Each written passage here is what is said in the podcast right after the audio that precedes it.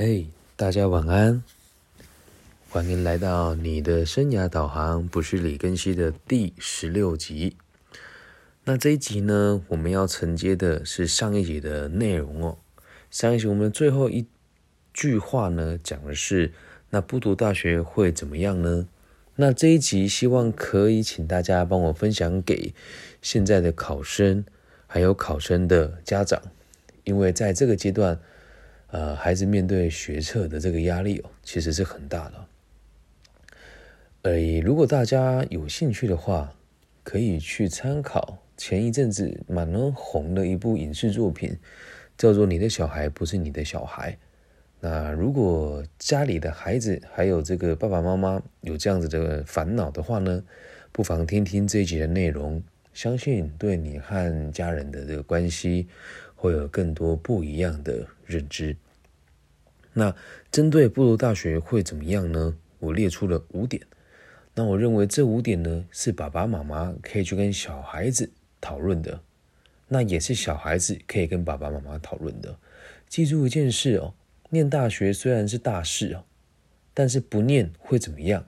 往往我们没有去想过这个问题，我们只有想到念了会怎么样。而爸爸妈妈所谓的不念会怎么样啊？这些假想呢，可能在某种程度上也是不存在的。毕竟在二三十年前的大学学历和我们现在的大学学历呢，有着很大的落差。以前的大学呢，我们所孕育出来的人才是做学术、做研究、做决策的；而现在呢，多数的大学都比较偏向于是这个技职化。那这个其实从科系的分类，我们就可以知道一件事哦。很多人会说念某一些科系没什么用，比如说昆虫啊、森林啊、图书馆啊、哲学啊。但这些东西的存在，往往都是属于比较这个和生产不相关的学问。对，那可是现在多数人呢，选读大学的目的哦，是为了就业，而不是为了学术研究啊。那因此，这这些状况啊，会让我们造成这个对于这个大学学历的认知啊，有一点不一样的落差。所以呢，现在就要跟大家解释一下，不读大学会怎么样。第一点就是，其实我觉得也是最重要一点啊，只是大企业的高阶工作无法马上录取而已。听清楚这句话喽，无法马上录取而已。学历固然重要。但是能力也很重要。那你会说，那如果不读大学，是不是进不了上市贵公司呢？那倒未必哦。如果你今天是念这个商管科，那你的外语能力多有达到七八百分，日文又达到 N two 或 N 三，我相信以你的能力去投递上市贵公司的海外台籍的储备干部，应该录取的机会。也不会太低，只是很多人都认为，好像有了一个学历之后，你录取机会会比较高。至于这一点呢，是因为在台湾的前几大企业里面，我说传统的前几大企业里面，要的都是台青交城镇这些大学。那其实这个就是有一个谬论哦，就是学历真的能够等于实力吗？那倒不是哦，是因为这些企业已经很大了。他可以有资格去挑选在过去生活态度比较好的学生，听清楚喽，是在过去自律能力比较好的学生，所以他们多数呢都可以考取比较好的大学，但是并不代表全部都是以大学文凭来做评断的。这里可能很多理工科的同学就会反驳啦，说：“哎，我们要进去某一些企业，就势必得读这些大学啊。”但是我相信我们身边还是有很多人。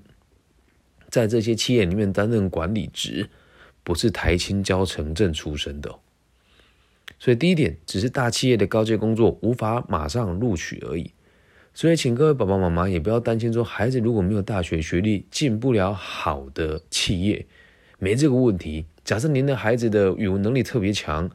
或是这个在很年纪比较小的时候，就对于某些商科的这个证照已经考取的话，可以跟根西联络。这边我会呃，可以跟你的生涯导航李根西联络，对他会提供一些相关的工作机会给大家。所以并不是无法考入大学就无法进入大企业哦，这个想法我们要修正一下。接下来第二点哦，这个反而是好处，也就是你的生活会变得更有责任感。其实考上大学之后，大概都是十七八九岁。那在这个十七八九岁的时候啊，如果你选择了读大学，往往都还是父母提供给你。就算父母没有提供给你，你也会有一个比较优惠的贷款，能够让你度过未来这四年。那这点我会提出来，原因是因为我和根熙老师在讨论这个问题哦。他常常告诉我，反正五专出来半工半读的学生，对于自己的人生目标会有方向很多。这边举一个例子哦，他是在中部某个知名的教学哎，这个医疗的研研究中心哦，做这个手术房的护理师的工作。那他的实力也不差，甚至有一些地方他做的比住院医师还要好。就是包含这个拉钩啦、缝伤口啊，然后还有这个基础器械的清洁跟使用等等的。那我就问他，以你的实力考上后，考上学士后医学应该没有什么太大的问题。而他给我的答案是：我赚那么多钱干嘛？我为什么要在下班之后跟这些人交际应酬？为什么要去参加一些我认为没什么用的研讨会？我现在当护理师很好啊，上班大家是同事，下班我就不用跟他们往来。薪水是低一点啦，但是这样子的薪水很够我生活了。哎，这个想法是不是打破很多人人家的认知呢？我想他年纪轻轻二十五六岁有这样子的认知，我就问他哦，为什么你不会想要去当医生？他说我很知道自己要的是什么，因为在十六岁我从家里离开到其他县市读护理专科学校的时候，我就已经开始打工了。那在这边我也认识了很多不同位阶的人，但是在负担自己生活以后，我觉得这样子的平衡感。反而是我最喜欢的，而不一定是赚到很多钱哦。那他现在的状况是这个样子的：自己赚到了钱之后，还会协助家里人做一些开销。那他有没有大学学历呢？很遗憾的，他没有。他的薪水会比较低吗？或许有一点小小的差距，但工作几年之后已经差不多了。那他现在依旧在补足大学学历的原因，只是他觉得想要学一点东西，而不是想要混一张文凭。所以我觉得以这样子的例子哦，就可以看到，如果你在大学的这个阶段，或者是在高中的阶段，就已经开始面对自己的生计的时候，你会变得更有责任感。而多数的孩子读了大学之后呢，以半工半读的方式，就算你有在打工，也不是为了负担你自己的学费，也不是为了学门技术，而是为了拿到这张文凭而已。所以第二点哦，是比较特殊的一个立场哦。再来第三点哦。也是优点哦，反而更能有机会来探索自己哦。我们要换个说法，可能反而更能探索自己，因为并不是每一个人在在这个求职跟就业当中都可以理解自己的需求。如果你今天啊大学毕业找工作，研究所毕业找工作，跟高中毕业找工作，哪个阶段你的期待值会最高？肯定是研究所。那在那时候，你可能就无法回头去做一些你认为比较普通的工作。那这个节目，隐隐的这个更新老师哦，他在一出社会的时候卖过一年的冰淇淋，因为在大学毕业，所以他没有太多的枷锁。同时，当时他也是找不到工作的状况之下，家人也没有给他压力，他才能这么去探索自己。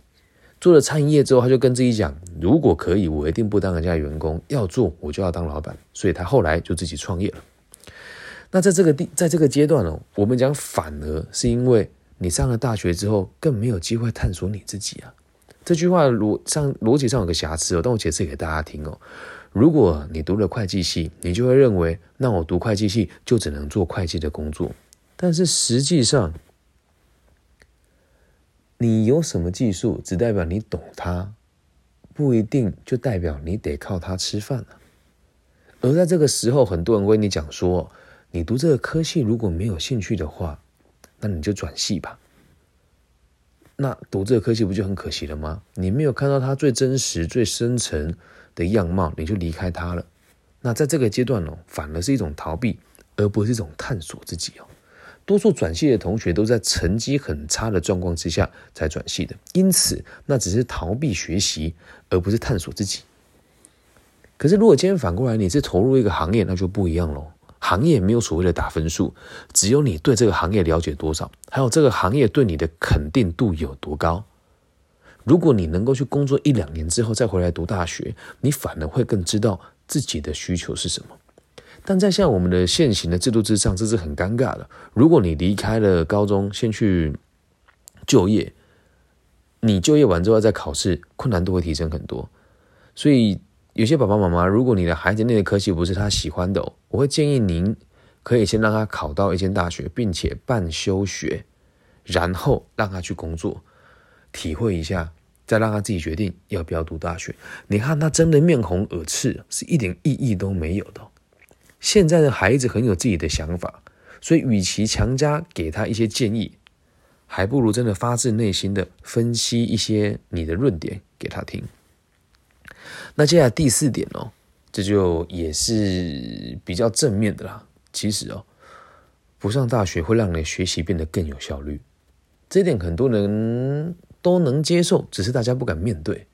举个真实的例子哦，呃，你的生涯导航李根熙这个老师哦。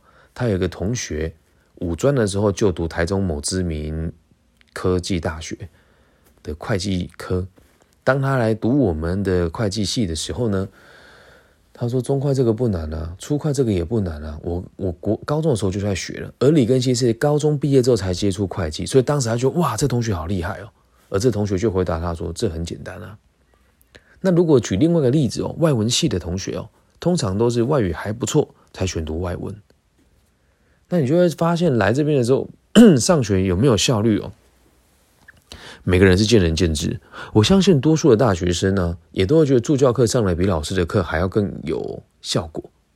而且，如果大家对于我这个想法认为太过偏激的话，我会建议大家找一天，在这个疫情允允许还有学校开放的状况之下，去旁听他的课程，来看一看一下大学生的学习态度是什么样子，你就会知道什么叫做学习有效率。而这一点，其实很多老师会要求学生要有这个出席率嘛，但是出席了对上学真的有帮助吗？每个人的答案都不一样。当然不是说每个大学的老师都是这个样子，但是现在大学生的上课的境况就真的是如此啊。那这一点呢，你就要跟你的孩子说。即使你要读大学，你也不要让这些事情影响你自己。那如果你不读大学的话，你就要自己去想办法去学你想学的东西。那至于想学什么，这个范围太广了。如果往后有听众在这边留言，我会再跟根奇老师讨论完之后，再跟大家做答复。再最后一点哦，也是就是大家最常见的一个谬论哦，可能会觉得自己比不上别人了。我印象很深哦，哎，我有个朋友。他去同学会的时候，我刚好在那个餐厅哦，我就看那时候我才高中哦，我就看到他们有个同学，因为他没有读大学去当兵嘛，然后其他几个同学都有读大学嘛，然后这其中一个读大学的孩子就跟大家讲说，他可能过去跟这个当兵的同学有过节，他说：“哎，我们来现场合照，数一下现场有几个大学生好不好？”当时那个当兵的同学就有一点不开心，就马上离席了。我现在想起来哦，我真的觉得不读大学也不会怎么样啊。通常不读大学被人家看不起的原因，是因为你在不读大学的这个期间没有好好的去就业，或者是没有认真的对待你的生活。有就业跟对待你生活认真是两回事哦。如果你没有去读大学，选择了在工厂里面历练做作业人员，然后让自己的作息维持的很正常，下了班之后回来学习你自己喜欢学习的东西，那我相信人家给你的评价会比一般大学生还要高上很多。所以，请大家不要再认为读大学就可以比别人优越的这个奇怪的谬论哦，也更不要认为考上更好的大学，你就会有更有优越的这个状况发生。其实没有，你只多了一点选择而已，你只是多认识了一点在上个阶段比较自律生活的朋友而已。至于出了社会之后，我相信也有很多人会拿学历来当做和彼此交往的评断，这个很现实啊，这个很现实啊。